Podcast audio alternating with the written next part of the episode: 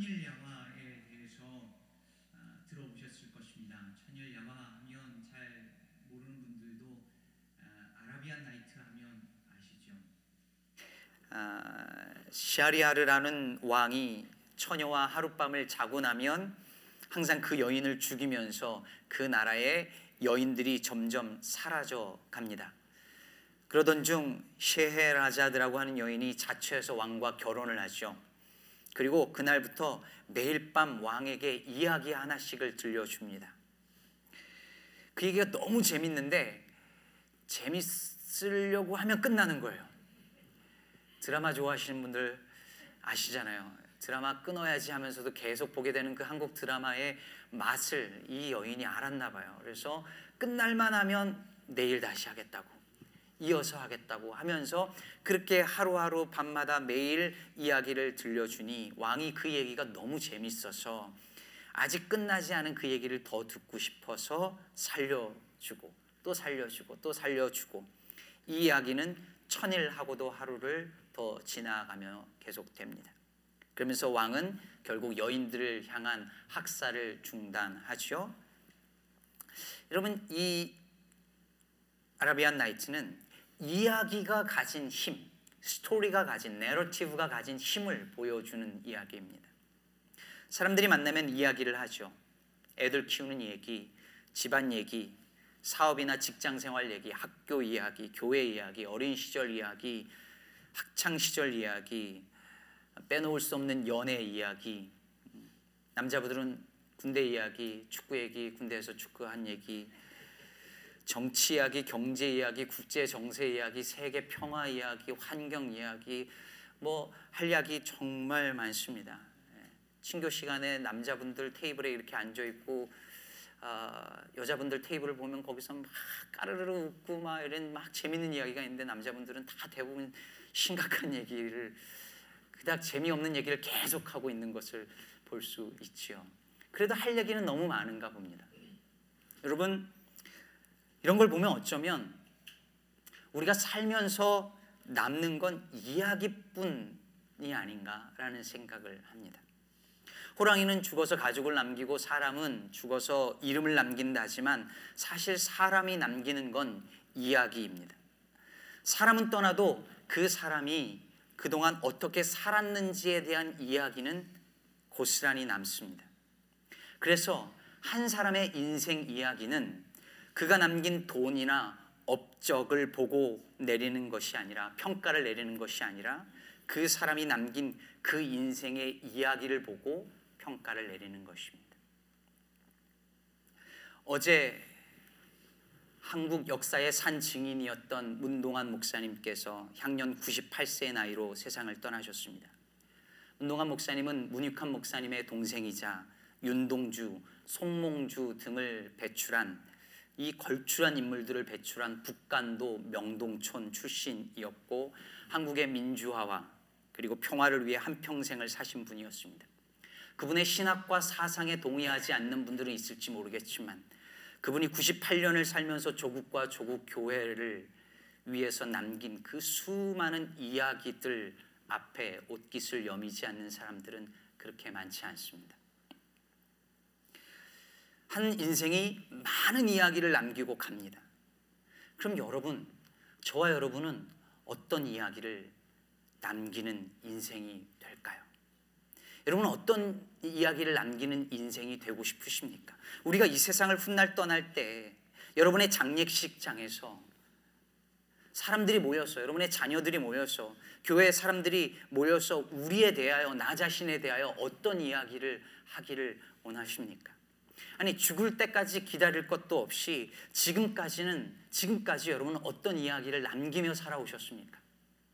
사람들 만나서 그렇게 많이 하는 그 이야기들이 예수 믿지 않는 사람들이 모여서 하는 이야기와 어떻게 다른가요? 오늘 본문의 이 이야기는 제가 개인적으로 굉장히 좋아하는 이야기입니다.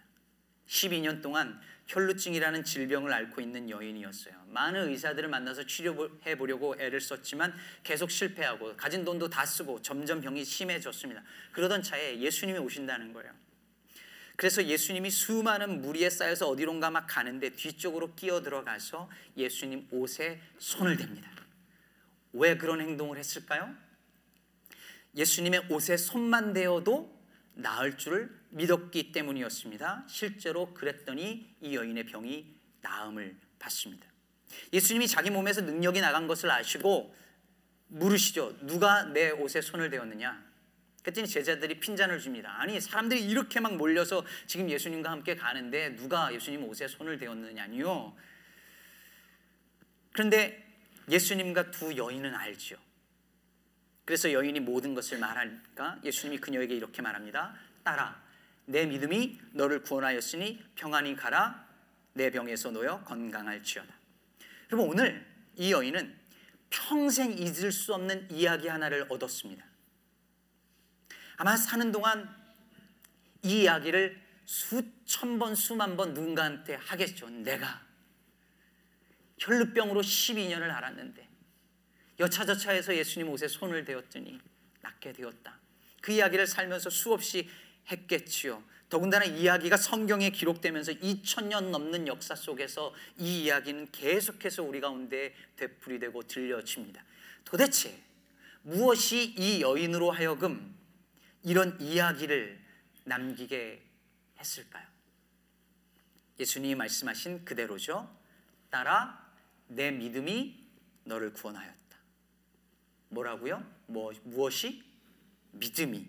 믿음이 그녀의 인생의 놀라운 구원의 이야기를 만들어낸 것입니다. 사랑하는 여러분, 믿음이 이야기를 만들어냅니다. 사랑은 뭘로 쓰죠? 여기서 연필로라고 생각하신 분은 최소 나이가 40 이상은 되신 분들. 사랑은 연필로 쓸지 모르겠지만 그리스도인의 이야기는 믿음으로 씁니다.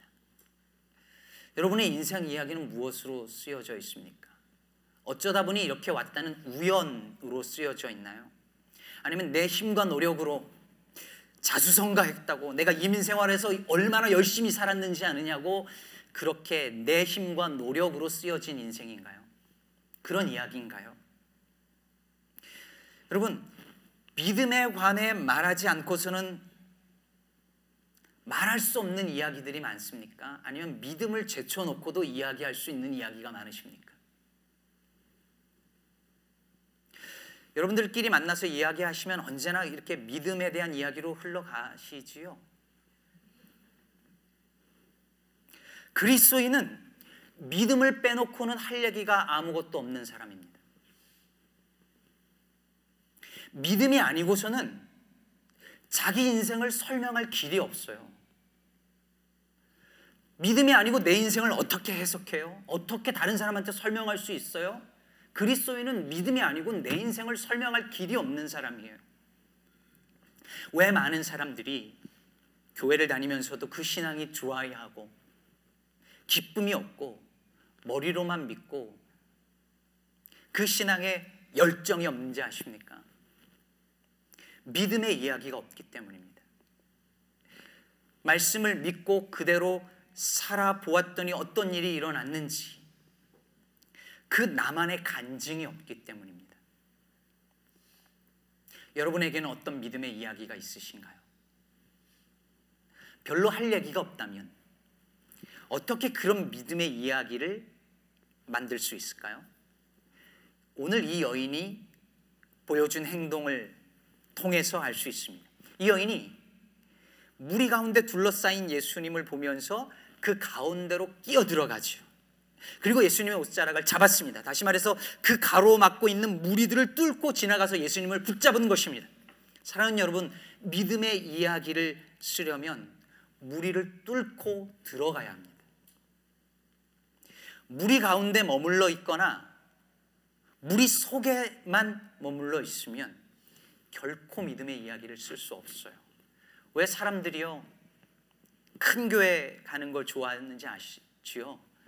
예, 무리 속에 그냥 있고 싶은 거예요. 예, 안 보이게 살짝 갔다가 나와도 누구도 나 안 보이는 그 무리 속에 그냥 머물고 싶은 거죠. 그게 편하니까. 여러분 무리 속에 있거나 무리 뒤에 있으면 절대 믿음의 이야기가 만들어지지 않습니다.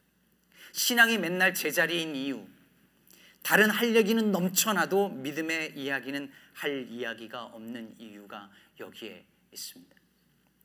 맨날 그냥 무리 뒤에 있거나 무리 속에만 있으면 쓸 수 없는 그 이야기가 그것을 뚫고 앞으로 나아갈 때 그 믿음의 이야기가 쓰여질 것입니다. 이 여인도 사실은 무리 속에 아니 무리 뒤에 있을 수밖에 없는 여인이었죠. 혈루증 걸린 여인이 사람들을 부딪히면서 건드리면서 간 것이 알려지면 이 여인은 돌마다 죽을지도 모릅니다. 그러니까 이 여인이 무리를 뚫고 지나갔다는 것은 그냥 사람들을 제치고 그것을 뚫고 지나갔다는 것을 의미하는 것이 아니라 여인은 여기 오면 안 된다라고는 율법의 선을 뛰어넘은 것입니다. 위험을 무릅쓴 율법을 어긴 것 때문에 받을 징벌 그 위험을 무릅쓴 모험이었습니다. 그러나 그랬기 때문에 이 여인은 구원을 얻었고 믿음의 이야기를 만들어낼 수 있었던 것입니다. 많은 사람들이 교회 생활을 오래 하다 보면 점점 신앙의 공식들을 나도 모르게 만들어냅니다. 그리고 그 공식 안에 갇혀버려요. 여러분 보세요. 대부분 맨날 앉는 자리에 앉으시죠. 똑같은 사람 옆에 앉으시죠. 매주 똑같은 예배 순서대로 예배를 드리시죠. 순서 바꾸면 불편하시죠. 늘 듣던 설교, 별로 새로울 것 없는 말씀을 사람들이 수십 년을 듣습니다. 그렇게 수십 년 신앙생활을 하다 보면 교회는 이런 거야. 신앙생활, 교회생활은 이런 거야 라고 하는 공식이 점점 많이 생겨납니다. 예배 드리러 오는데 청바지가 뭐야? 치마는 왜 이렇게 짧아? 장로면 이런 거 저런 거는 해야지. 목사님은 신방을 해야지. 예배에 사도신경 안 하면 그 교회 이단 아니야? 축도는 목사님만 해야지 평진도가 어떻게 축도를 해? 뭐 이런 공식들이 계속 늘어나는 거예요. 그리고 그 공식 안에 갇힙니다. 이 공식 안에 갇혀 있는 사람은 절대 믿음의 새로운 이야기를 쓸 수 없습니다. 선을 그어놓고 여기 바깥으로 절대 나가면 안 돼.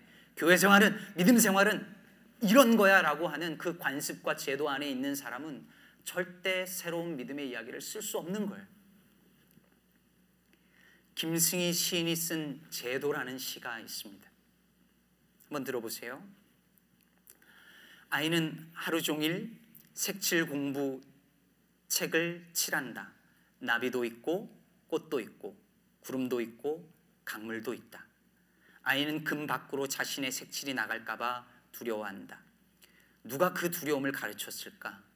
금 밖으로 나가선 안 된다는 것을 그는 어떻게 알았을까? 내가 엄마만 아니라면 나 이렇게 말해버리겠어. 금을 뭉개버려라, 랄라. 선 밖으로 북북 칠해라. 살아있는 것이다, 랄라. 선 밖으로 꿈틀꿈틀 뭉게뭉게 꽃 피어나는 것이다. 위반하는 것이다. 범하는 것이다, 랄라. 나 그토록 제도를 증오했건만 엄마는 제도다. 나를 묶었던 그것으로 너를 묶다니 내가 그 여자이고 총독부다. 엄마를 죽여라. 랄라. 아이가 그림을 그리는데 여러분 생각나세요? 그림책에 이렇게 그림을 라인을 그려 놓잖아요. 그 안에 색칠하게 하지 않습니까? 그래서 그, 그 금을 따라서 애가 색칠을 하면서 그림을 배워요. 그런데 아이가 이제 어느 순간부터 어떻게 되냐면 금 밖으로 색칠이 나갈까봐 두려워하는 거예요.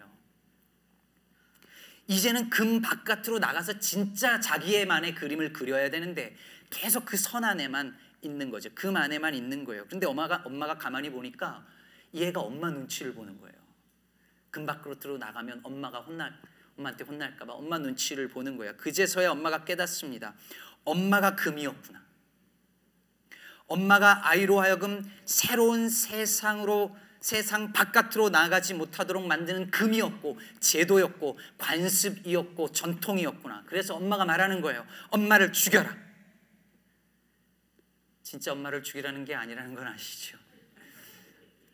진짜 엄마를 죽이라는 것이 아니라 그 아이를 묶고 있는 새로운 세상 바깥을 보지 못하도록 만들고 있는 그 틀을, 그 규정을, 즉 율법을 벗어나라는 것입니다.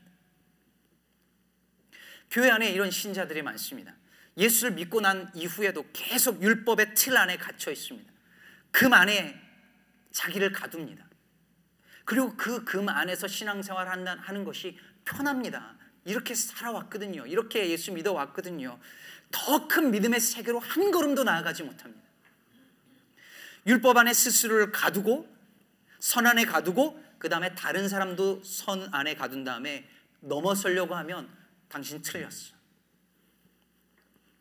당신 잘못했어. 정죄합니다. 비판합니다. 제가 새벽 기도 시간에 얘기했었는데 어느 목사님이 교회에 부임을 했는데 피아노가 영 이상한 자리에 있더라는 거예요. 그래서 이거를 좀 이쪽으로 옮기자는데 교인들이 다 장로님들이 막 다 반대하는 거예요. 왜? 옛날부터 거기 있었다는 거예요. 이걸 옮기면 교인들이 다 불편해 한다는 거예요. 그 목사님이 새벽 기도 끝나고 1cm씩 계속 옮기셨다는 거예요. 아무도 모르더래요. 여러분 이런 교회는 절대 믿음의 이야기를 쓸 수 없습니다. 뭘 하려고 해도 이때까지는 안 그랬는데 내가 다니던 교회는 안 그랬는데 예전에 다 해봤는데 안 되던데 이게 편한데 이게 익숙한데 이렇게 관습에 갇혀 버리면 절대 믿음의 이야기를 쓸 수 없습니다.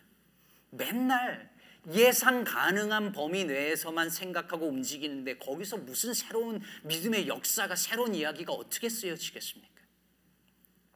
그것을 뚫고 가야 합니다. 그 선을 넘어서야 합니다. 왜 아브라함이 믿음의 조상이라는 이름을 갖게 되었겠습니까? 그 익숙한 본토 친척 아비 집을 그 선을 그 당시에 그 선을 넘는 것은 죽음 그것을 각오해야 되는 일이었음에도 불구하고 그 안정된 삶의 자리를 넘어섰기 때문이었습니다. 믿음의 역사를 경험하려면 선을 넘어서야 합니다. 율법의 선을 넘어서고 그래야 구원을 얻습니다. 익숙하고 안정된 내 삶의 자리를 뛰어넘어서 뚫고 나와야 믿음의 역사를 이룹니다. 그럴 때 우리에게 이야기가 생깁니다. This is my story. 이것이 나의 간증이요. 그렇게 노래할 수 있는 진짜 믿음의 이야기가 그제서야 생겨날 것입니다. 여기서 우리가 잊지 말아야 할 한 가지가 있습니다. 하나님은 그 믿음의 이야기를 우리 혼자 만드는 것이 아니라 누군가와 함께 그 이야기를 만들어가게 하신다는 거예요. 어떤 이야기가 있는데 나만 등장하는 이야기는 없잖아요. 누군가가 그 안에 같이 있습니다. 제가 오늘 이 본문 이야기를 좋아하는 이유는 이 혈루증 걸린 이 여인의 이야기가 사실은 또 다른 한 가지 이야기 사이에 끼어 있는 이야기이기 때문이에요. 소위 샌드위치 기법인데 한 이야기 속에 이 이야기가 이렇게 들어가 있습니다. 오늘 이야기 바로 본문 앞에 보면 우리가 잘 아는 회당장 야이로 이야기가 나와요. 이 회당장 야이로가 자기 딸이 죽어가고 있으니까 자기 딸을 살려달라고 예수님 발 앞에 엎드려서 간청을 하죠. 그래서 예수님이 그 딸을 고치려고 야이로와 함께 그 딸에게로 가는 중이었습니다. 그러니까 사람들이 막 몰려들어서 어떤 일이 일어날까 막 무리들이 몰려서 같이 가고 있는데 갑자기 이 혈루병 걸린 여인이 끼어든 거예요. 그러면서 이 이야기가 전혀 새로운 방향으로 전개됩니다. 새로운 사건이 발생, 발생한 거죠. 여러분, 전혀 다른 두 사람, 만날 가능성이 없는 회당장과 혈루병 걸린 여인이에요. 서로 다른 두 이야기입니다. 전혀 상관없어 보이는 이야기가 오늘 이 두 이야기가 예수님을 매개체로 만나서 하나의 이야기가 됩니다. 여러분, 야이로가 딸이 지금 죽어가고 있다고 살려달라고 그래서 예수님하고 같이 가는데 갑자기 혈루병 걸린 여인이 끼어들었어요. 그랬을 때 갑자기 예수님이 길을 멈추고 중단하고 대화를 할 때 이 야이로의 마음은 어땠을까요? 얼마나 다급했을까요? 그 여인이 얼마나 미웠을까요? 더군다나 얘기를 들어보니 혈루병 걸린 여인이래요. 저 더러운 여인이 내 딸이 지금 죽어가는데 끼어들었다. 얼마나 원망스러웠을까요? 더군다나 그 자리에서 길을 멈추고 그 여인과 대화하는 예수님은 또 얼마나 원망스러웠을까요? 그런데 가만히 상황을 보니까 이 여인이 고침받았다는 거예요. 그리고 예수님이 그 여인한테 뭐라 그랬냐면 딸아 내 믿음이 너를 구원하였느니라. 뭐가? 믿음이. 그 순간 야이로가 깨달았지 않았겠어요? 믿음이 이런 역사를 일으키는구나. 믿음이 사람을 살리는구나. 그렇다면 지금 야이로에게 필요한 건 뭐예요? 믿음이죠. 그렇게 보면 지금 야이로에게 이 여인은 갑자기 내 인생에 끼어든 정말 내 인생에 태클 거는 어떤 얄미운 존재가 아니라 이 야이로에게 너무 필요한 여인이었던 것이죠. 그뿐이 아닙니다. 오늘 말씀 25절에 보면 이 여인은 혈루증을 몇 년간 앓았다고요? 12회, 12년을 앓았다고 합니다. 그런데 오늘 보면 밑에 42절을 보면 야이로 죽어가는 딸 나이가 몇 살이라고요? 12살.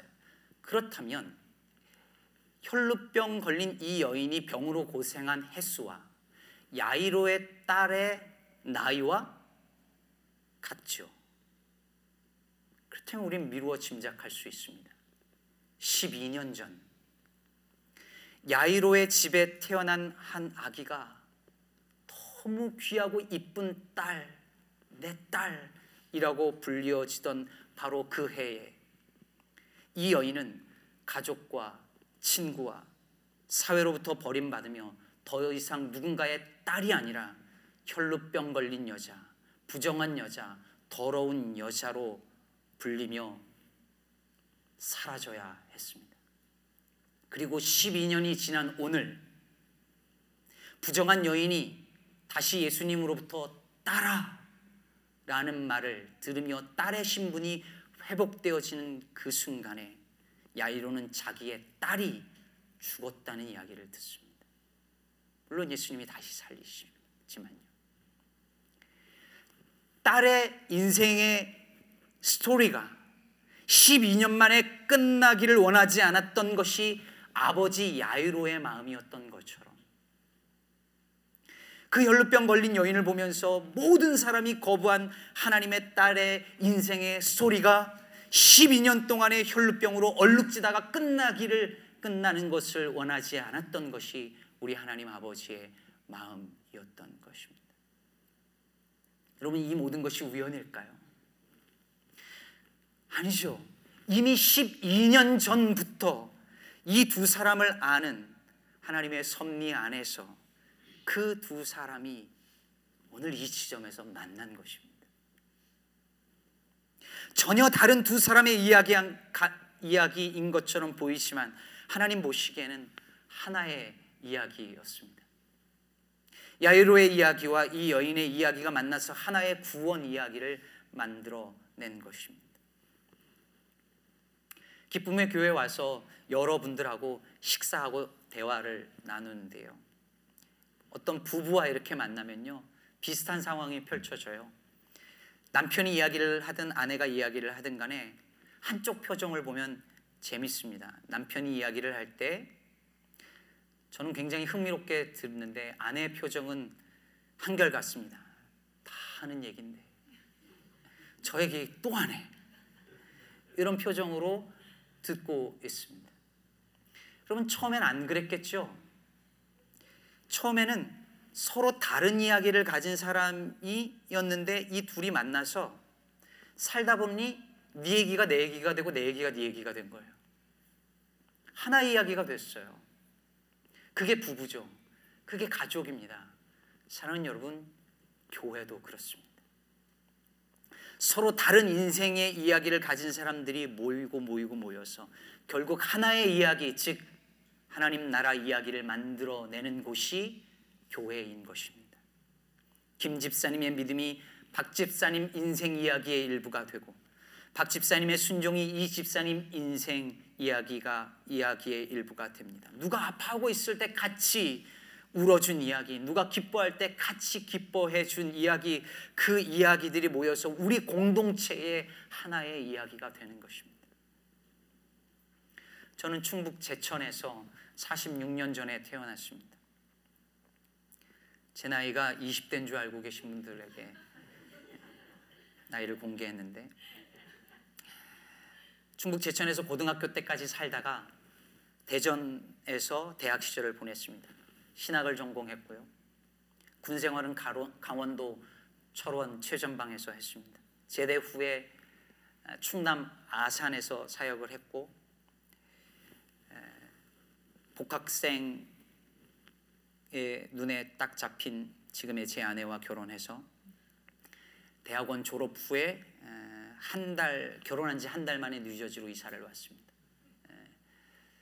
그리고 뉴저지에서 16년 반을 살다가 시카고로 이사 왔습니다. 아마도 제 삶의 이야기와 여러분의 삶의 이야기가 겹치는 분은 별로 없을 거예요. 여기 제천 출신 안 계시잖아요. 전혀 다른 사람들의 이야기처럼 보입니다. 그러나 하나님이 보시기에는 하나님의 눈이 하나님의 눈에 보기에는 저와 여러분의 삶의 이야기가 여러분 지금 여기 앉아 있는 모든 분들의 이야기가 서로 다른 별개의 이야기가 아니라 하나의 이야기인 것입니다. 사랑하는 여러분, 야이로의 딸과 혈루병 걸린 여인의 이 삶을 지켜보신 하나님께서 바로 지금 저와 여러분의 삶 역시 지켜보고 계십니다. 하나님을 믿고 따르는 우리 삶의 이야기를 하나님께서 지금도 친히 만들어 가십니다. 그분의 이야기 속에는 지금 저와 여러분이 겪고 있는 어떤 일도 그래서 우연이 아닙니다. 내 삶에 갑자기 끼어들어서 왜 저 인간이 내 삶에 끼어들었을까라고 하는 그 어떤 사람도 그 어떤 사람의 등장도 우연이 아닙니다. 이 모든 것은 내 삶의 이야기를 합력하여 선을 이루시려고 하는 하나님의 계획이요 섭리인 줄로 믿습니다. 이것을 믿으면 우리 안에 일어나는 모든 일들이 다르게 보입니다. 내 인생 이야기가 갑자기 어디로 튀는 것이 아니라는 사실을 알게 됩니다. 내 인생에 일어나는 뭐 어떤 일, 어떤 일도 불평거리가 아니라 감사의 제목, 찬양의 제목이 될 수 있습니다. 그리고 우리 주변의 사람들이 다 다르게 보입니다. 이제는 그 사람들이 나와 상관없는 어떤 사람이 아니라 어쩌다가 같이 교회 생활하게 된 사람이 아니라 어쩌다가 같이 학교 직장 다니게 된 사람이 아니라 내 삶의 이야기를 함께 써 내려가는 소중한 사람들이라는 사실을 알게 됩니다. 이것을 믿을 때 우리는 더 이상 그들을 남이 아니라 내 일부, 내 인생의 일부로 받아들일 수 있게 됩니다. 오늘 하나님께서 저와 여러분 이 자리에 부르셨어요. 전혀 다른 인생 이야기를 써내려가던 저와 여러분을 이곳으로 부르셨습니다. 우리를 통하여 만들고 싶은 하나의 이야기가 있기 때문인 줄로 저는 믿습니다.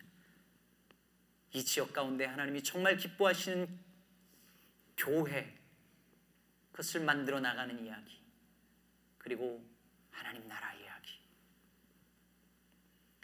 저는 우리 교회가 그 이야기를 써내려가는 교회가 되기를 원합니다. 우리 교회가 이건 이렇고 저건 저렇고 이건 이래야 되고 저건 저러지 말아야 되고 하는 그런 명제와 규정이 넘쳐나는 교회가 되는 것이 아니라 그 관습과 제도의 선을 율법의 선을 믿음으로 넘어섰을 때 일어나는 놀라운 그 이야기가 많은 교회가 되기를 정말 간절히 소망합니다. 그 믿음의 이야기를 함께 써내려가는 저와 여러분 되었으면 좋겠습니다. 훗날 우리 기쁨의 교회 역사가 쓰여질 때에 우리 사랑하는 성도님들의 그 믿음의 이야기, 간증들이 그 곳 가운데 생생하게 기록될 것입니다.